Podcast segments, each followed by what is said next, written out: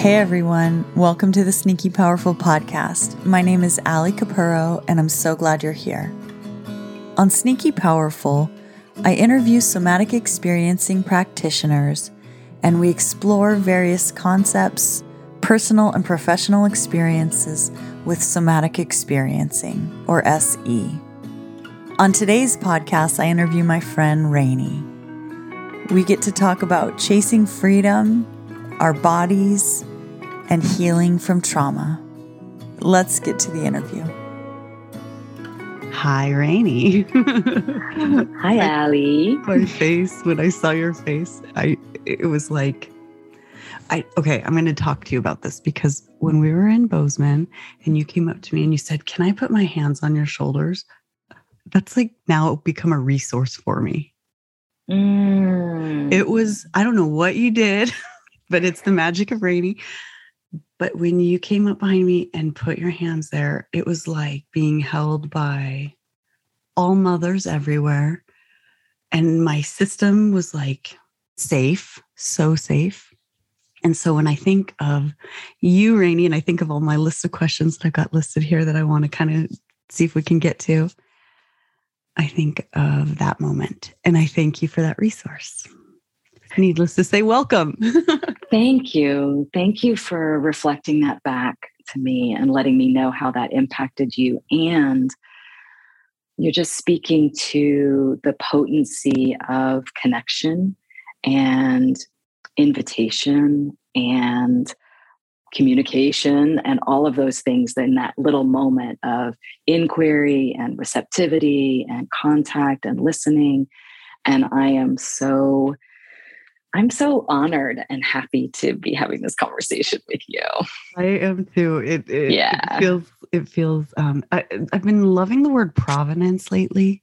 There's Ooh. some yeah, there's some work I do with a group of women separate from SE. And one of my sisters in that group said it's like you could see the provenance of this coming and that's how I feel in this moment with you. It's been building. I can even picture you in Bozeman when we were in the training and just not knowing you but feeling you. No I have I have same memories of you. So okay, good. Let's that's that's our love fest. I know, huh? It's it's so this is why I love SE though, because I think I was in a drought for so long mm. as far as connection. Yeah. And connection that wasn't I don't know how I feel about this word, but transactional perhaps connection that was just really authentic and generous. So so it's kind of funny because I'm reordering the questions in my mind because immediately I just want to know about you. That's one thing that we rarely got a chance to get into in all of our adventures together. What do you want to know? How did you find SE? Hmm. I'm just taking a moment because that's take- what we do in SE, right? And other in other traditions too, just to pause and take a moment and kind of settle in because there's so many different ways to answer that question. But basically, you know, have my own history of challenges and impacts and traumas and things that inhibited and stopped me from being in the world the way I wanted to be. And I didn't even know that. Right. But I've, you know, I've been doing personal work since I was 15. Mm. Um, and all of that, much of that, I should say, was there was a separation between kind of the psychological healing I was embarking on and some of the physiological healing I was embarking on. And they came together when I started seeing a new therapist who brought the body into it. And I was like, this is different. And I I loved it and at the same time, I was like, oh, this is work and I don't know. And geez, Louise, I don't know what it feels like in my body. And that's, you know, and yet and I didn't even know it was SE at the time. I didn't know that that's, I didn't know that was part of her toolkit. I just knew that I wanted to work with this particular woman. And she had been re- recommended to me. And as I dove deeper, I realized, oh, there is this beautiful connection. She kept stopping me and like noticing, and, you know. And so this was like, okay, yeah. And then later on, as I was doing deeper work, I searched for an SE therapist very specifically to do some mm. very deep healing work on my history and knew that it was like by that time I knew that the integration was really important. And there was a way that, you know, all all these roads led me here because part of the other piece of my healing was my discovery of embodiment practices. So, yoga, asana, and meditation is something I've been doing since I was in high school. Wow. I started practicing with my mentor, and teacher Susan Harper in the tradition of continuum inquiry over a decade ago of how to, you know, be inside and be embodied. And it's interesting because, like many people, because of the impacts of my history, I didn't know how to be in my body, even though I thought I did. And I learned how to treat my body as an object and as a kind of an external thing it was like well i can do this. I can move it in this way. I can treat it in this way. I can i had to learn uh, how to feel it from the inside as an experience and how to work with the experiences of delight and deliciousness as well as the uncomfortable pieces that help to move some of the trauma out. So all of these different roads brought me to finally saying, it's time. This is the next piece of what how I want to serve the world and how I want to serve my students and my clients, which is to become an, an SE practitioner. So much of that I connect with. Uh, that's one of my favorite things about this as well. It's like these parallel roads that so many of us have our histories kind of reflect this parallel experience very unique but you know similar starting with my trauma at a younger age and being thrust into having to figure it out or not survive whatever that mm-hmm. means to anyone without getting too specific but I want to ask you because I've also, when I started therapy, it was not a SE practitioner, um, but she did EM, she does EMDR. And she would ask that question, where do you notice that in your body? And as a true fawner, I was like, okay, I'm going to do really good at this. I'm going to find the right answer. What does she want me to say? And of course, over time, I, did, I learned my way out of that a little bit. But finally, as being a very kind client, I said, I hate that question. I think it kind of surprised her. How beautiful, though. I mean, what a beautiful moment of honesty mm. and clarity. Like something in your body was like, oh, don't ask me that. and the way you're right? describing it with your face and your um, your hand up, that's exactly how it felt like.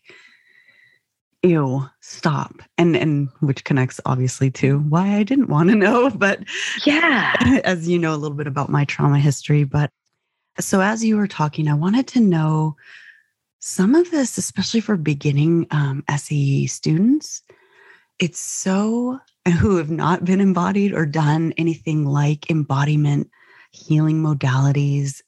What do you know now? Can you do you still kind of leave your body or do you know now? How do you work with that? Because I think that happens to me quite a bit where I'm like, oh, I think I'm all the things. I'm calm, I'm uh, like the IFS eight C's. I'm all those. And then I'm like, damn it, I'm not. Yeah, it's such a great question. And I think this is, I think there's a misunderstanding in our larger culture, but also in the healing culture of psychotherapy, body centered stuff, any of that, that the goal is to always be calm, collected, grounded, right? Mm-hmm. Even from the different historical embodiment practices, right? Whether that's yoga or ritual movement or any of those things, right? That there's a goal of steadiness. And it's really important that we recognize that none of us can be that all the time and we're not designed to be like that all the time right it's like that's the way i, I describe it sometimes it's like then we just flatline like right. right? You're alive but you're not alive because everything's okay right? And this is also oh. where sometimes spiritual bypassing comes in. It's like oh it's all good. I'm just i'm calm baby. And it's like you know the the important piece the healing is the ability to be able to go up and down and ride the waves of grief and joy and anger and sadness and delight and be able to like come back and to actually be present with that what's happening so instead of it being just like flat line, you know, right. I'm always good, you know, and that's the goal. And oh wow, you know, I got upset that day, and I that's means somehow, you know, I haven't done enough work or I haven't figured it out. It's like, well, maybe maybe there was a really good reason to get upset, right? And how do I presence myself in that process of like, okay, and how do I do that? with skill and with consciousness and so that it's not leaky or it's not destructive and i can say yeah i'm really upset about that and i take it to the appropriate place or i have my practices that help me work through it so that it doesn't impact my relationships or the way that i mm-hmm. need to be in a particular scenario or the way i show up for myself or for another person and so when you ask that question, I think most of us go, oh, you know, that's the goal. And I want to, I would say, can we reconfigure the goal? Mm.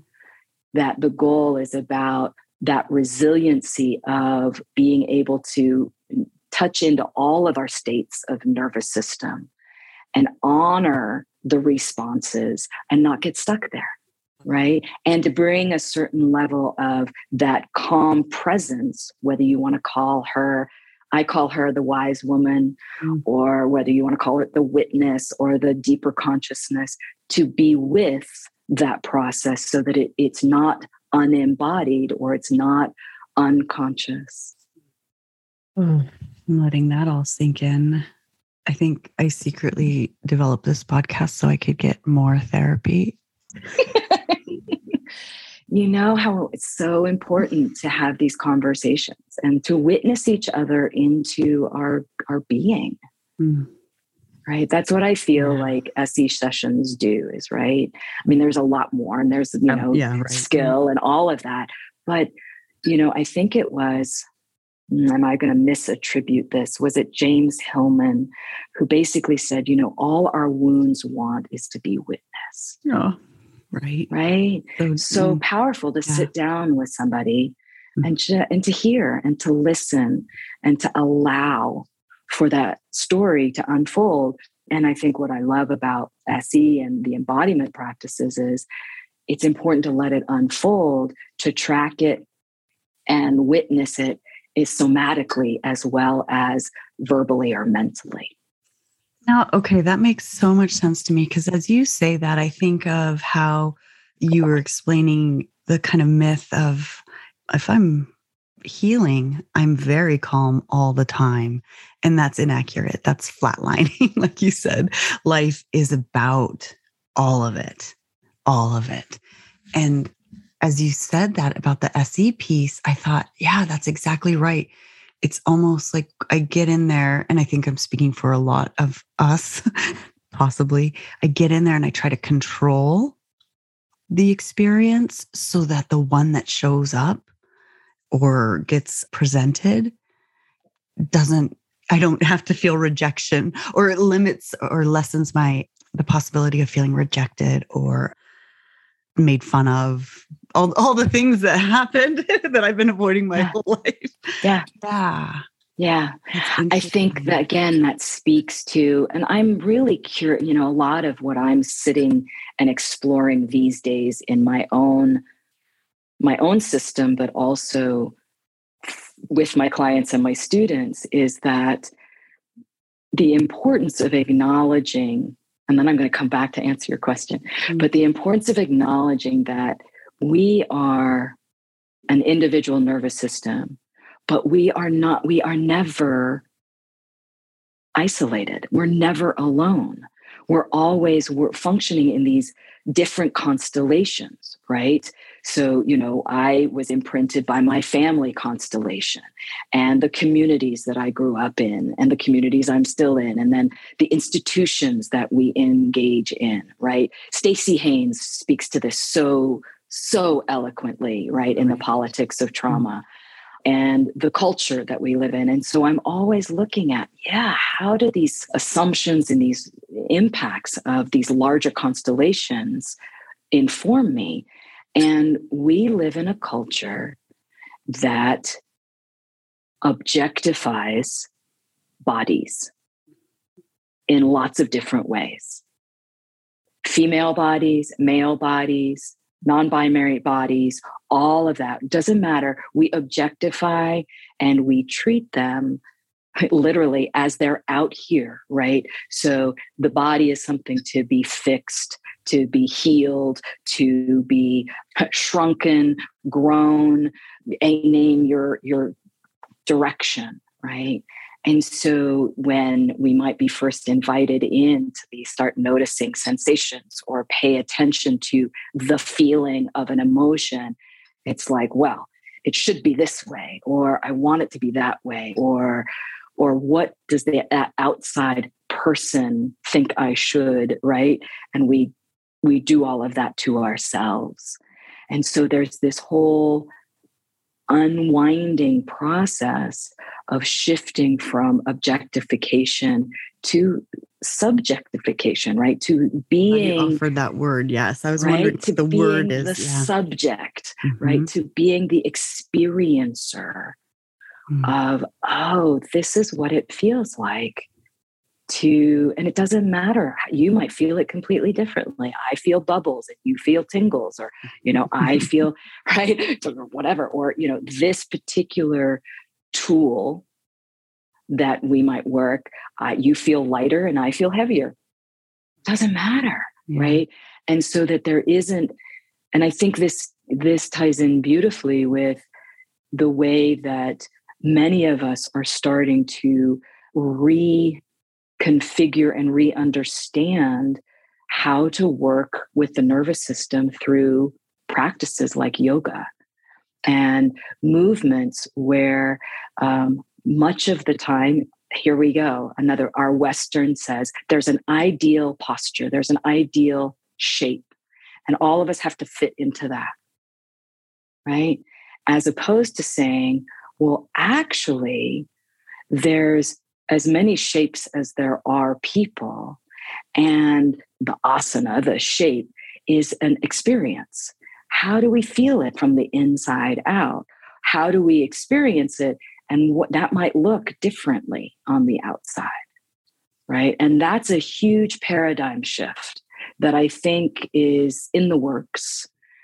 But we're up against our culture and all of that.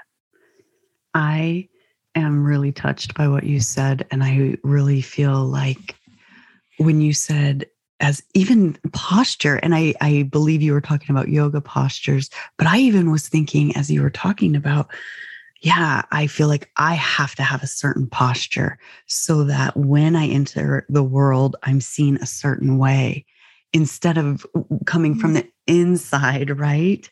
And also the phrase, when you were describing that and this possibility of wait all all of us are okay how we are i just this phrase ran across my mind it's like we're chasing freedom i'm chasing freedom the freedom of that is it just makes me feel so expansive and so capable. the opposite of trauma. mm, isn't that beautiful? Right? Absolutely. I love that chasing freedom and finding freedom, right? Mm-hmm. In these little moments of, mm-hmm. yeah, spaciousness to to experience yourself as you. Mm-hmm. Me experience me as me. Um, you know, if we think about ourselves as we are nature, right? Oftentimes when we talk about nature, we think, oh, we're going to go out into nature. We're going to go take a walk in nature.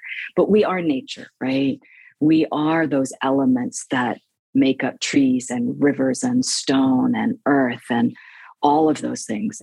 You said embodying nature in our bodies. I remember being in college. I, I was a teacher before I became a therapist and um, it was so it was my undergrad for elementary education and in a science how to teach science to you know kids the professor said it was the first time that i had heard that we are made of stars and i've struggled with uh, spirituality from about i probably about 16 17 on to present and it was like this little tick mark in my line my lifetime line of if we're made of stars yeah there's got to be something there's got to be something mm-hmm. on this earth mm-hmm. this can't be it yeah so being yeah. nature helps me in my evolving spirituality remember that mm-hmm. So what do you do this is the question that should have actually maybe been at the beginning but when you say clients, students, what do you do for work? I was just going to say that. What do I do? Well, who are you, um, yeah. And I really appreciate it when people, um, I think it's important, and it's something I started doing a number of years ago to really um, like to clarify that question because so many, so in our, again, here we are in our culture, we ask, well, what do you do? And the assumption is what you do is what your work you is, which are. is yeah, who you yes, are. Yes. Right. And so it's like, well, I like to, you know, it's like, what do you do for what do you do for money? what do you do for living? What do you do for fun? What do you do, you know, for entertainment? Like all of these different ways. What do you feel? What do you do to feel alive? Right. I want to so, know all of those. So yes, all. so I think your initial question in terms of like, oh, I have clients and students as so I am an SE practitioner, I'm an SEP, I'm a right. yoga therapist, I'm a yoga teacher and a meditation teacher. I'm also a continuum inquiry teacher. All of these are um, modalities of embodiment. Mm. And so I have a private practice uh, where I work one on one with clients who want to find more joy and ease in their everyday living. Mm. And they know that there are things that are stuck that don't, that kind of inhibit them in having the most kind of pleasant and pleasurable and connected experience they can have with people, with the world, with themselves. And they may have found me through other modalities. They may have found me through other uh, folks who have worked with me. Uh, they might find me through some of the other ways that I offer service in the world. Um, so that's my primary is my private practice and it's what i love i just love these moments of supporting the way that i like to describe it is i support folks in reclaiming their body wisdom and learning the language of their body so they can incorporate that with their cognitive intelligence and with the other things that they know and they do in the world so that that can come back online because it's something that has not been nourished in our culture and isn't talked about and isn't trained you know mm-hmm. that's a whole nother topic i also still teach a few public yoga classes throughout the week and the well i teach one a week and then throughout the month. Um, and those are, you know, trauma sensitive, uh, movement breath and meditation practices where I offer a lot of choice.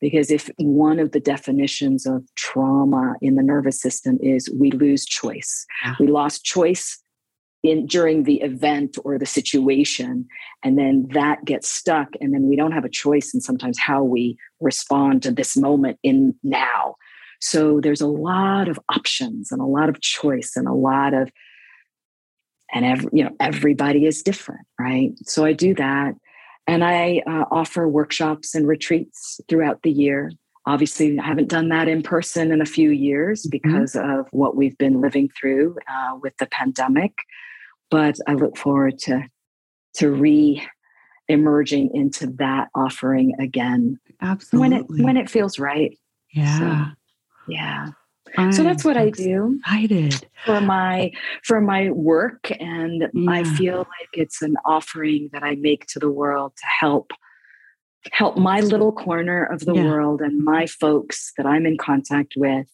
be more present, more connected, and that brings the world alive.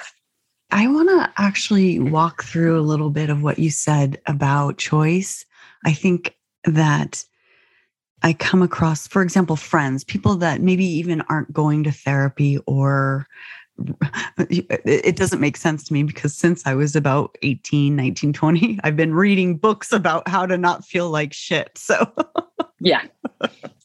I'm with you. So, I'm with you.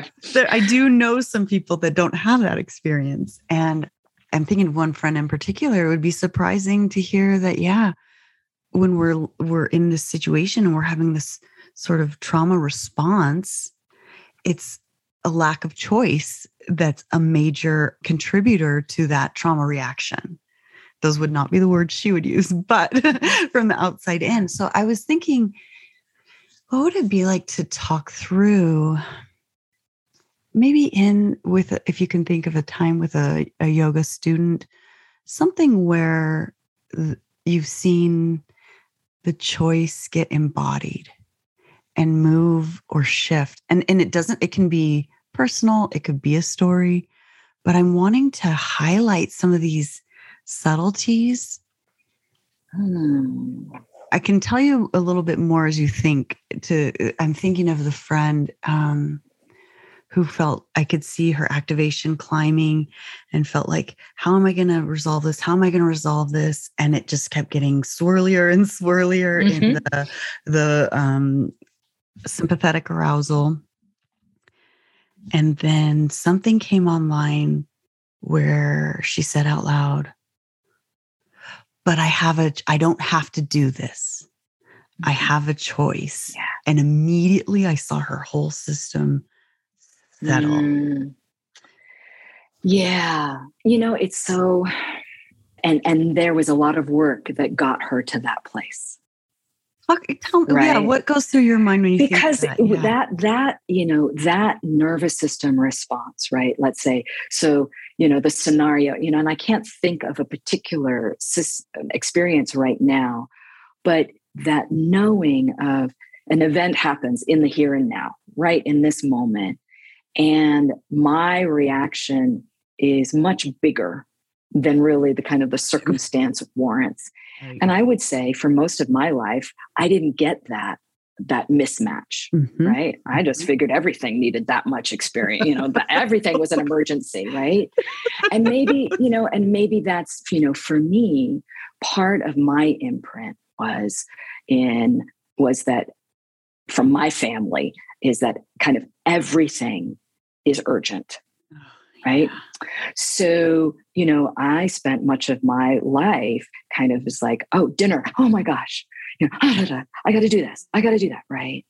And it took me a while right? This is part of the process of starting to bring online so many, you know, whatever we want to call it, the witness consciousness, the deeper consciousness, your wise woman, your wise man, your that part of you that is spoken about in different, you know, traditions, but is also brought on in in in you know psychotherapy of there is a part of you that is kind of steady and constant that you can bring in.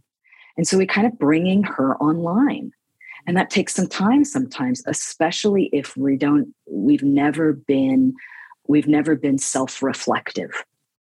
Right. Right. Some of us have been self-reflective a lot. And it's like, oh yeah, I, I know how to do that. Right. Or some of us have spent a lot of time outside our bodies watching ourselves. And we're like, oh, maybe there's some relationship to that, right? But there's that cultivating that capacity to start to be with something be with the sensations, be with the experience, be with what we notice. So it's not automatic, mm-hmm. right? Mm-hmm. It's there's a there's an understanding of like, oh, this is what's happening. And then being able to notice, well, why? You know, maybe there's I, I get that. Like there's some history here, mm-hmm. right? Um, and it's mm-hmm. like right now, yes. in this moment with this circumstance, does it really warrant that? And like, oh, I have a choice here. Yes. I could shift my attention. And it's not about ignoring or or saying I shouldn't have this response, but is the response proportional? And it's like, maybe it is, but if it's not, it's like, oh, well, let me, let me, I have some tools. Mm. I have some ways that I can, and sometimes just noticing, like, whoa, I'm really I'm really activated here. This is uh, something in my system is reading this as a threat or something in my system. This is reading this is really familiar and not okay. You know, and then you can unpack it in lots of ways. But I think it's an interesting process to come circle back around around choice, right? Because there is some way that sometimes when you know if we take a, a yoga practice for instance and the way that especially in our culture again you know yoga has been appropriated and then separated from its traditions it's become a physical thing and it's like oh here's the ideal shape right? You're going to do this and we're going to try and get your foot here and this and there's a way that sometimes that kind of containment feels good. It's like, oh, yeah, just tell me what to do, right? I just don't need to think about it and tell me what to do. And at the same time, offering a sense of, you know what, it doesn't have to be this precise. You might feel it differently. What if you have an injury? What if your body doesn't do that? What if you have a different shape? What if, what if? Right? And that you can actually embody this from your own experience. And some folks, it's kind of like, oh, it's just this big relief. Absolutely. Oh, right. I don't have to match up to this. I don't have to mm-hmm. respond this way, right? I'm kind of mixing the things. Mm-hmm. What if I get to I get to put my hand here. I get mm-hmm. to put my knee down. I don't have to, again, control mm-hmm. so much, right? And that we also want to acknowledge, right? That control and that containment has been a survival tool. Mm-hmm. And it's been great. And we need to recognize that and honor it. And also notice when it becomes a limitation yes. or it becomes a reenactment of the trauma the, or yeah, right, right? Mm-hmm. or what has held us back yes. and so it's nuanced mm-hmm. right it's very nuanced when do we need that containment and does that containment support freedom mm-hmm. or does that containment limit us oh and gosh, and push lovely. us down that's a lovely i'm thinking of all the ways that sort of question to myself can support so many things. I'm thinking of even with my kids, the amount of containment, right? Does it support freedom or does it support what was the other alternative there? Or is it just control? Control, yes. Right? Is it just control? Is it like a, yes. a power grab? exactly. exactly. Grab, right. Wow. And also the piece then, if you say to me, if I'm on the yoga mat, you're sort of guiding me, supporting me in Ali, maybe you could trust your body. you could yeah. trust your body to let you know what what it needs, what position feels the best. And that yeah. is golden. It is. And and sometimes it takes some time to get there because we don't trust our bodies and we don't know how. Yeah. Right. Right. Yeah. And so there's a whole process of learning or relearning, right? And unlearning, right? We have to unlearn some of the ways that we've imposed on our bodies. And then we have to relearn some of the wisdom, but it's there. And then how do we create enough space? Mhm. There's another Exactly. container Mhm. for that conversation and that inquiry to be present, Mm. right? For me, this is where my studies with my mentor Susan and Continuum comes in. As I remember, for I, you know, I'd spent many years in the yoga world with that kind of um, admonishment. You know, Yes. it needs to be this way. It needs to look that way from the outside in.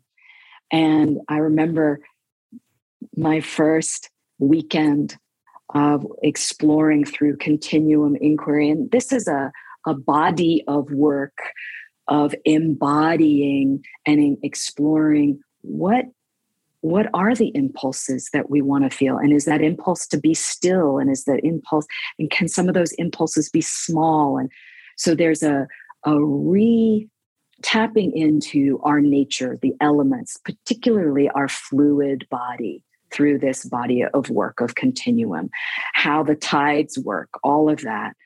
And so I remember, you know, it's like there's a motif that's kind of presented. We might explore, you know, this idea, and then you're just left on your mat to explore. And I remember being at the simultaneously utterly terrified. I don't know. Nobody has just said to me, do what your body feels like. I'm like, I don't know. I don't know what my body wants to do or feels like. Nobody has ever really invited me on that deep level just to, and for it to be okay. And simultaneously with that terror was a like, oh, I love the noise. like this, this, this could change everything. And like, and like a, a total mm, sense of awe and curiosity and delight and utter terror. And I sat with that for most of the weekend. And I would move, and then I'd be like, well, I'm moving because I feel like that's what I should be doing. Right. Or I'm still, you know, I'm like, well, do I move this? Like, I don't know how my arm wants to move. You know, it's like, and you know, over the the time I've un, slowly unwound some of that cultural and familial and traumatized ways of assuming it should be this way or it should be that way. And I still feel those. I still have those moments. Just back, circle back around to where Yeah, we yeah. started, right? I still Yeah. have those moments where there's that imposition Mhm. right? Of it should be this way, or I, you know, what if somebody was watching? Blah, blah, blah. And then it's like, okay, and oh, you know, how do I explore? How do I open up to those choices? And sometimes that can be really scary because it hasn't been safe. And what is the container? Oh, the container is a motif. What if I just come back to this rhythm? Okay, I'm just going to come back here and see where it delivers me, right? I love the words. I don't know why I really love that word deliver right there. Where does it deliver Mm. me? That just feels nice. Oh, I could live in that watching you do the rhythm and hear your voice. I could live there for about a month and I think I would be so regulated. yeah. Well, we are rhythmic beings, and this is the rhythm of our nervous system, and it's the pulse of life, right? And we're inviting ourselves to come back, right? We're inviting our clients to start to inhabit what is it like to be more fluid?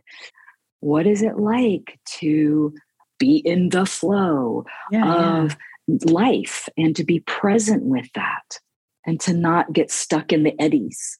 or if we get stuck in the eddies, then we kind of know, oh, I've got this this oar over here that I know it's like, oh, I can get myself back in the flow, right? When you work with um, someone, either in yoga or your private practice, someone that maybe it's new to do some internal kind of body inquiry, what are some things when you said like getting back in the flow? What's something you might do to get to help someone connect with that a little bit? Well, there's a couple of ways.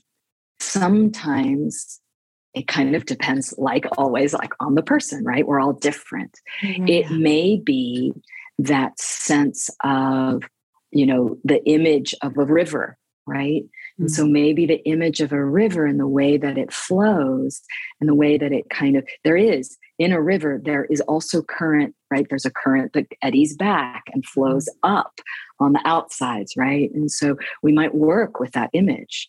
Maybe that really resonates with them right? Maybe, and I you, I'm saying this cautiously, maybe there's the the access to breathing, right? The flowing of the breath. Having said that, mm-hmm. for many people, tuning into the breath is actually more agitating than soothing, right? So acknowledging that, yes. right? And then there's a whole process, right, of acknowledging, and there might be another way.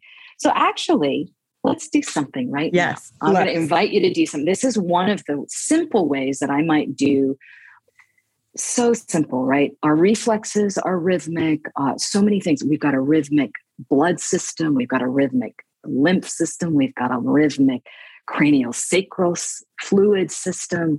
We've i mean we could go on and on just if we think about the fluids of our body. But if you take a moment to bring your attention into your hands, right? And just notice, you just right now, you just kind of notice your current state, right? Just like your breath, your body in the chair, you just kind of noticing. And then I'm going to invite you to very slowly begin to close your hands.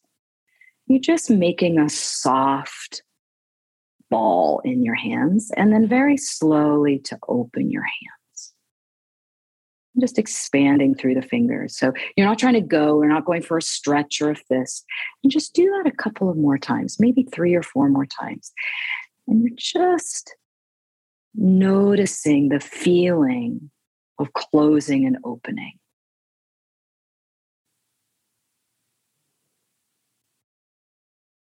And then just let your hands rest. And notice your state now. And just if anything has shifted, moved, changed in any way. And so this is like something really simple mm. of simply instigating a little rhythm. That's all it is. It's a closing and opening and then being able to just see well if i instigate that little rhythm in my hands is there a, a way that i feel that impact elsewhere in my larger system? What did you notice Ali? absolutely. I'm trying Doing not that. to be too cheesy because i get really cheesy with uh, se because it it, it the words that come are like it's home for me se mm-hmm it's um, my heart, it's my hero. So, that said, what I noticed was a sense of energy, I guess, moving downward, but in a in a lovely slow flow, like a stream, to use some imagery like river mm-hmm. water, like a stream Oh, there's a nice breath. I've probably been holding that yeah. in all for the whole conversation, right? And here's the thing, because because you're excited and because it, there's a little nerve wracking, and you're, you know, we're putting ourselves out here in this conversation, and and it means something. It's mm. important to you, and it's important to me. And I noticed as I do this, and this is something I do. I do it on my own. I mm. do it in public settings in like public classes i do it sometimes in a session but it's a way without kind of it's something very simple mm-hmm. that can be done that can just kind of instigate a little rhythmic exchange right? So that could be one way. I mean, there's a plethora of ways. Yes, but that was right? beautiful. Thanks for sharing. It's so one. simple, mm-hmm. right? Yeah. And mm-hmm. and you know, it's something we can all do sometimes when we notice like oh i'm stuck i'm not breathing or yeah. it's like oh or maybe we don't notice and we just want to see what happens sometimes i just do this and i notice oh my breath settles a little bit and i mm. can kind of drop down a little bit or somebody else might have a sense that it lightens them up mm. so i always really want to name that because when i notice what happens in my body that is not a template yes. that you have to follow, right? Absolutely. It's like that is just an it's an example of yes.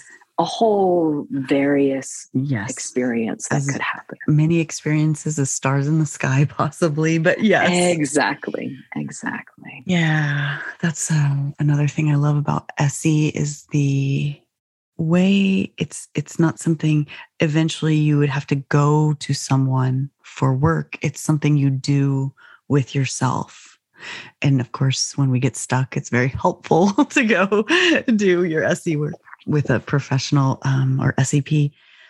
But it's also stuff that absolutely can be done independently. Yeah. So That's hopeful. what I love. I mean, we're we're you know here we are embodied, mm-hmm. right? Mm-hmm. Here we are. I mean, until we until we don't have this body, we are the body uh, and so much more, right?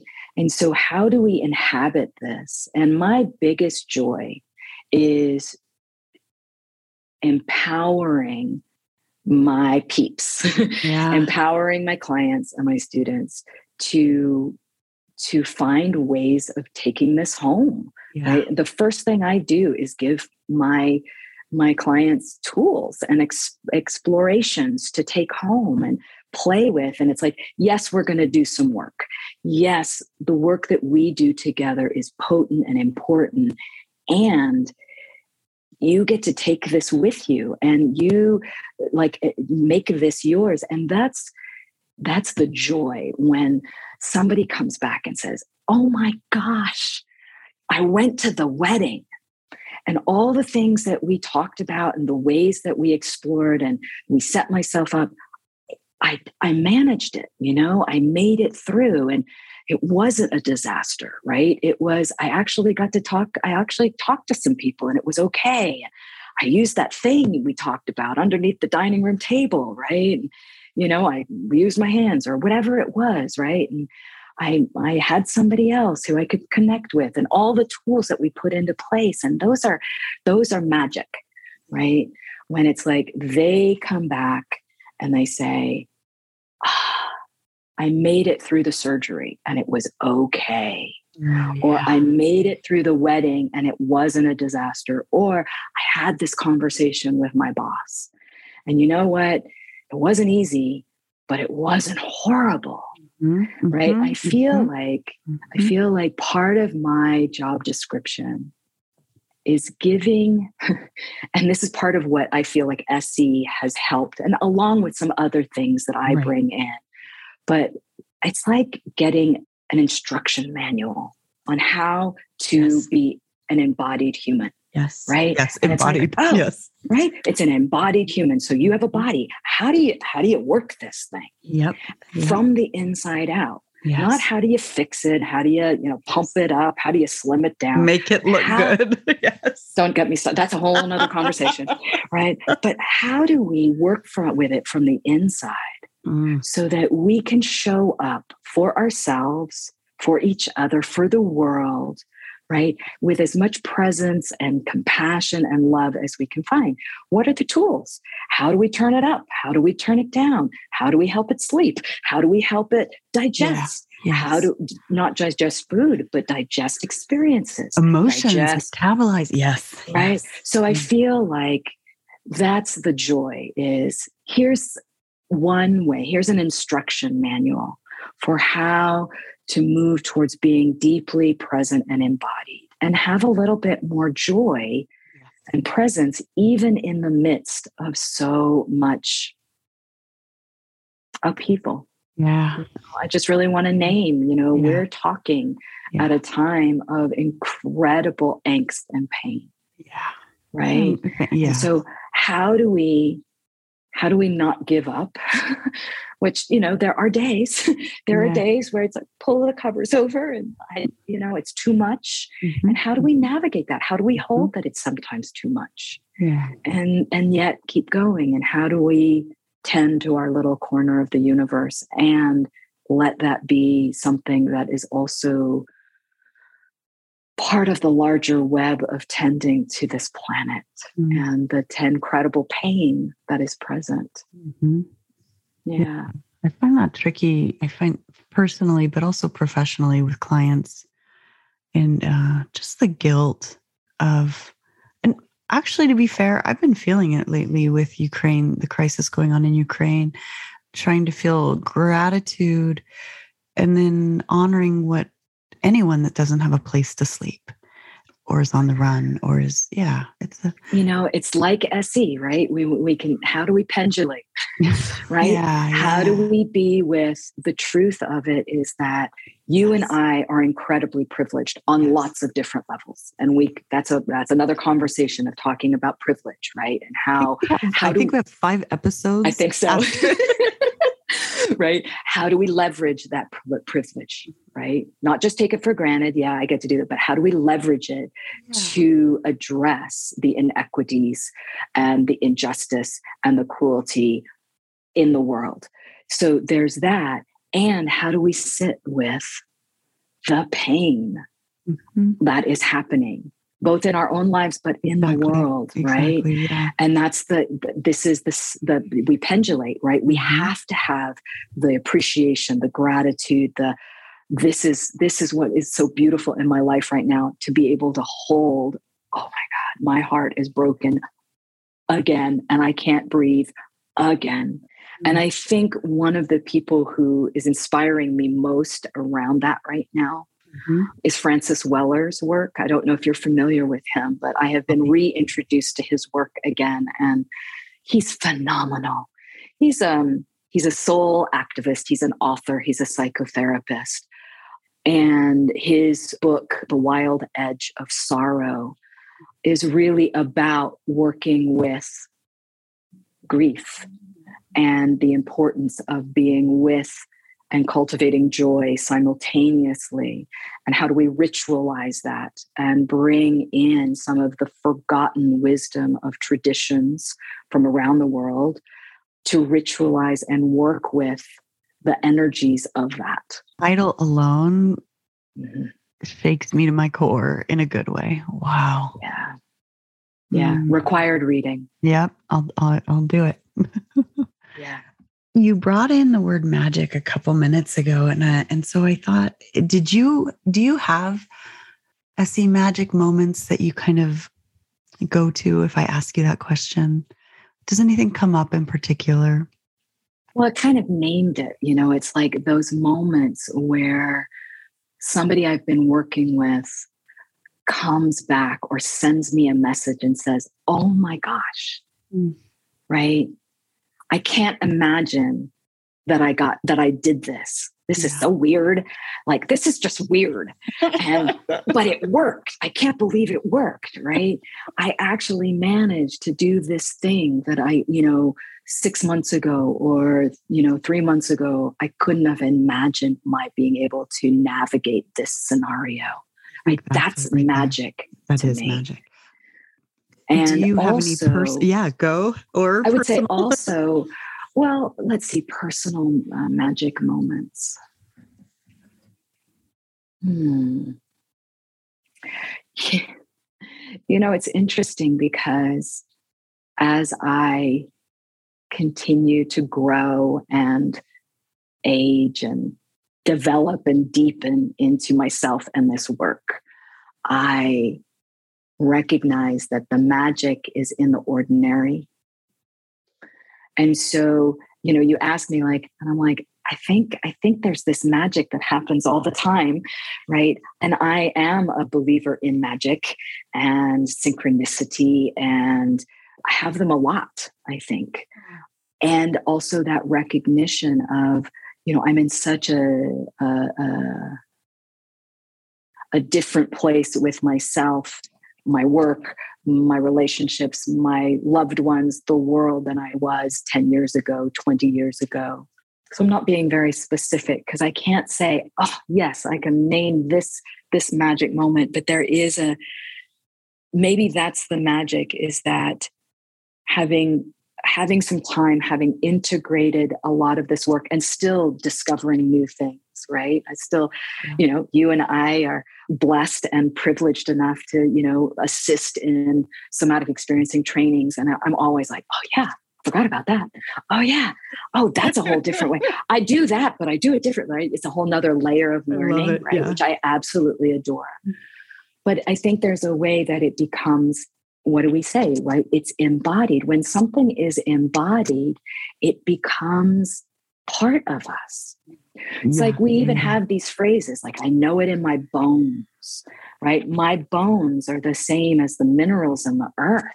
I know something deeply mm-hmm. right? And it resonates like i don't have to think about it. So there's this way of what do they say? It's like 300 repetitions to become a habit and like 3000 for it to be embodied. I don't know who said that. Right i heard it i think from Staci Haines i don't know if she's the one who coined that phrase or if it comes from something else some of the studies of you know how to create habits in the body and yeah. become but for something to become embodied and then it becomes habitual it's like oh i now have the habit beyond the habit it's embodied and it's like i sit down and I automatically feel my body in the chair. I mm. have enough practice, right? These are why these are practices. You could call them tools, you can call them practice. Yeah. We do the practice. So then it becomes a habit. Mm-hmm. So then it becomes part of just who we are. So right now, as I'm talking to you, I'm feeling my body. Right. right. I feel my body in the chair and I'm sensing you.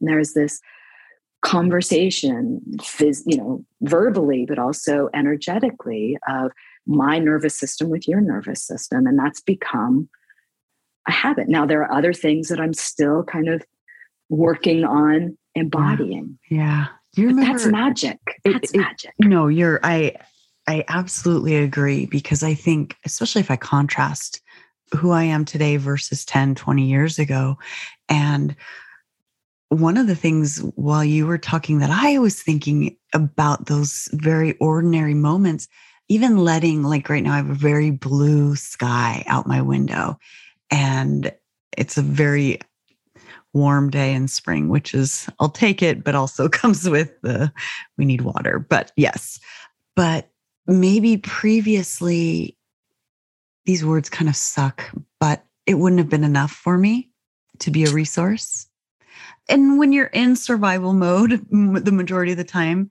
it is a little bit harder. So what do i what do i know from that? I know i'm less in survival mode which is miraculous magic. Yes.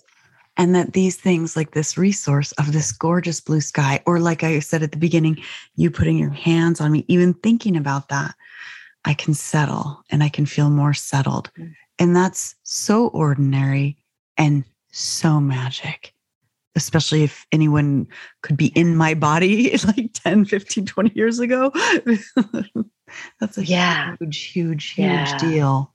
Mm, and I, what you're naming is the there's an alchemical process that you're naming mm, right? more. I love that word. Me too. I love the word alchemical because you know you know the, the the old idea of alchemy is that you can transform something into something else and transform something that's not so precious into something precious you know originally it's like lead into gold or but the alchemy of transforming your trauma and your survival mm-hmm. right over time with work little bits and pieces here tools and things to a thriving, right? You're moving from survival to thrival. Mm-hmm. You're moving from a body that you used to probably not inhabit very mm-hmm. well mm-hmm. or even want to inhabit or you know couldn't inhabit you know whatever yeah, and to a body that actually can drink in a blue sky and actually let it into receive. your body exactly you get exactly. to receive yep exactly right? and that is and and it doesn't as you're naming it doesn't take as much as it used to mm-hmm. to help you settle to come mm-hmm. back to yourself mm-hmm. this is mm-hmm. that ongoing and this is the you know the invitation of so many spiritual traditions it's like how do we be present in the moment mm-hmm. you know how do i and different from separating spirit and body and body being here's another conversation. All right, we've added another. I've one, got right? that. I've got it in my notes. You've got a list, right? Another like, oh, we've got to separate spirit out from body, and body is not so good, and spirit is all good. It's like, no, we touch spirit through this magic of senses.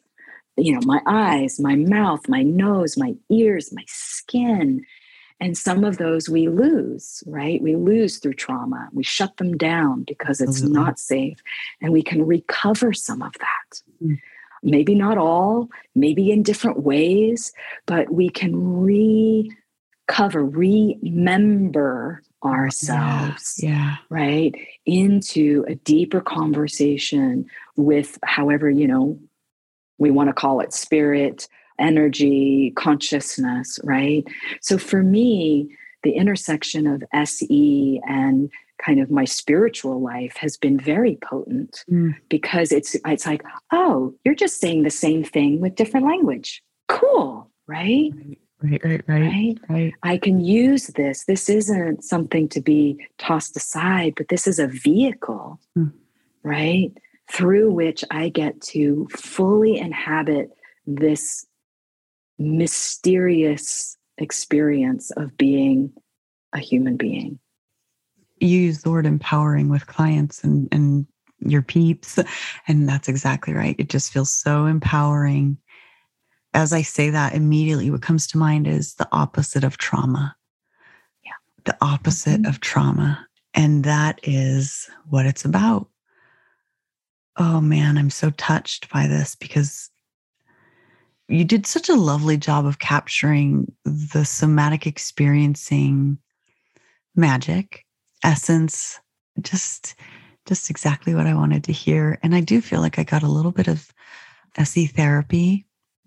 So that's the sneaky part of the podcast. That's why you know sneaky powerful. Yes it is about se but it's also my sneaky way of getting and you know what here's okay, here's another magic moment. Yay. We learn these. So I learned these tools and I learn these practices and I do them over and over again in my personal life, in my private life. And then I bring them to a session. And I'm practicing at the same time that my client is practicing. Right. Yes, I'm tending their system and we're working on certain things, but I inevitably receive gifts and healing because I'm required to a engage with my own system mm. to be with the other system right i'm required that maybe even that sounds right i am required because i feel like you know that's what they're coming to me for right is for me to yeah. be present with myself enough that i can be with them mm-hmm. but it's also a, you know it's a joy right mm-hmm. and so i get i come out of this you know i think it was the other just last week i woke up i didn't have a good night's sleep i was feeling the weight of just the grief and i was holding some personal grief and i was holding some of the the heaviness of the war in Ukraine and the, the demolishment of our planet. And, you know, I don't, I don't have to name. It was just one of those mornings, right? And I mm-hmm. thought, oh, I don't. The last thing I want to do is go into my office and see clients, and I, what do I have to give? Blah, blah, blah, all of that stuff. And you know, by the end, right, slowly throughout the day, right, by the end, I, I actually taught a class that day online, which is not not delicious, but it's better than nothing. I have my community, you know, community across the country, right? Which is one of the gifts of Zoom, and and then I had a client after each hour, right? I felt more present and I felt more settled and I felt more capable. And nothing had changed. If anything, I had been with more stuff. Yeah. Yeah. But there was this sneaky, powerful way that offering this beautiful way of being for another and others allowed me to receive that same thing. And by the end of the day, I was tired, but mm-hmm. I I was more spacious. I could mm-hmm. hold it with more grace. Sneaky powerful. Magic, baby. Magic. Oh. yeah. I feel so uh, vitality. My vitality feels um, increased when I engage in SE conversations or SE sessions. Okay, so for the last little bit, how do you play? You did talk about what inspires you lately, but anything else, music, art, anything goes. This is the anything goes minute. Anything goes. um, I'll tell you a couple of things. I'll share a couple of things. One, one of the other things that I'm listening to that is feeling very important is I'm really loving Prentis Hemphill's podcast, Finding Our Way. And I am learning so much from them. And yeah, just highly recommended. I love the way that they bring this conversation of embodiment to the deep question of healing justice and injustice and the deep concerns that we are working with in our world. So that's really inspiring to me. They have a quote that is sometimes misappropriated, but I think is really important. Boundaries are the distance at which I can love you and me simultaneously. There you go. Look them up. Look them up. Listen to the podcast. Yeah. Add it to the list, my ever growing list of podcasts and books. Yes. and I would say the other thing that I'm doing right now in my own life is I am re ritualizing my life and the importance of bringing ritual. And I'm not just talking, I'm not talking about the ritual of pouring your tea in the morning.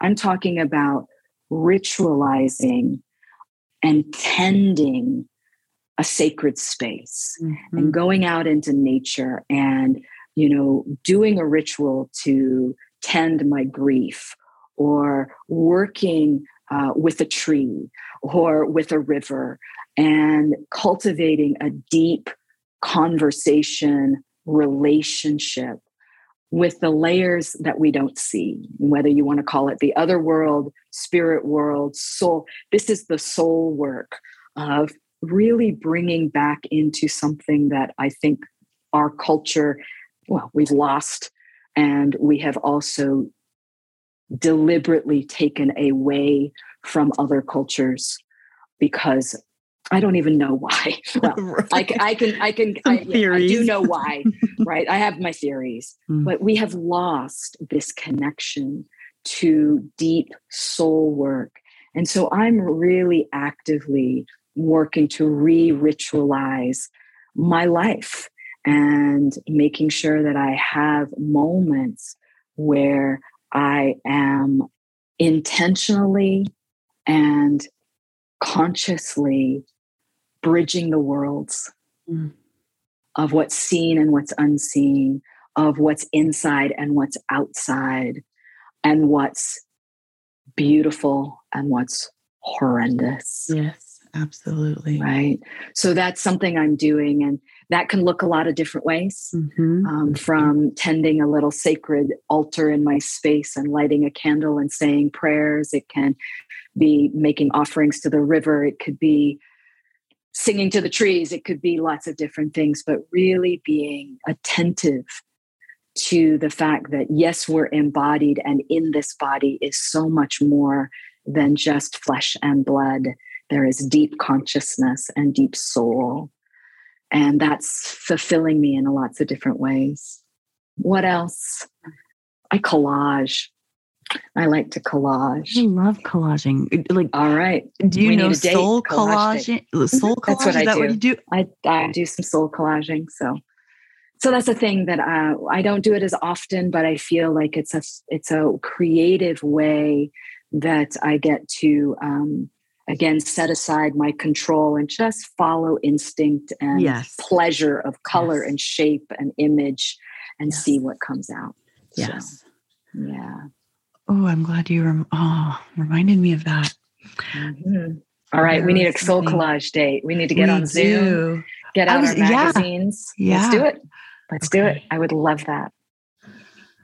Uh, bringing forth, what's the Gnostic Gospels quote? It's in, I think it's in Peter's book, In an Unspoken Voice, but basically, that which is within us, if we don't bring it forth, will kill us. It's a very Pretty simplified much. version yeah, of it. It is, but, but yes. Yeah, exactly. Nearby, but okay. Yeah. Well, it's been beyond lovely and thank you so much ali i so you. appreciate um, i so appreciate that you're bringing these conversations forward and that yeah that you're harvesting you know these conversations and this wisdom from different folks and how um, how important it is and um, i feel honored i feel totally honored and i'm excited to have more conversations I am too. I'm like, okay, let's on or off the mic. Double episodes. well, we do get to see each other in what, less than a month or about a month? Yes, we do. I'm looking forward to that.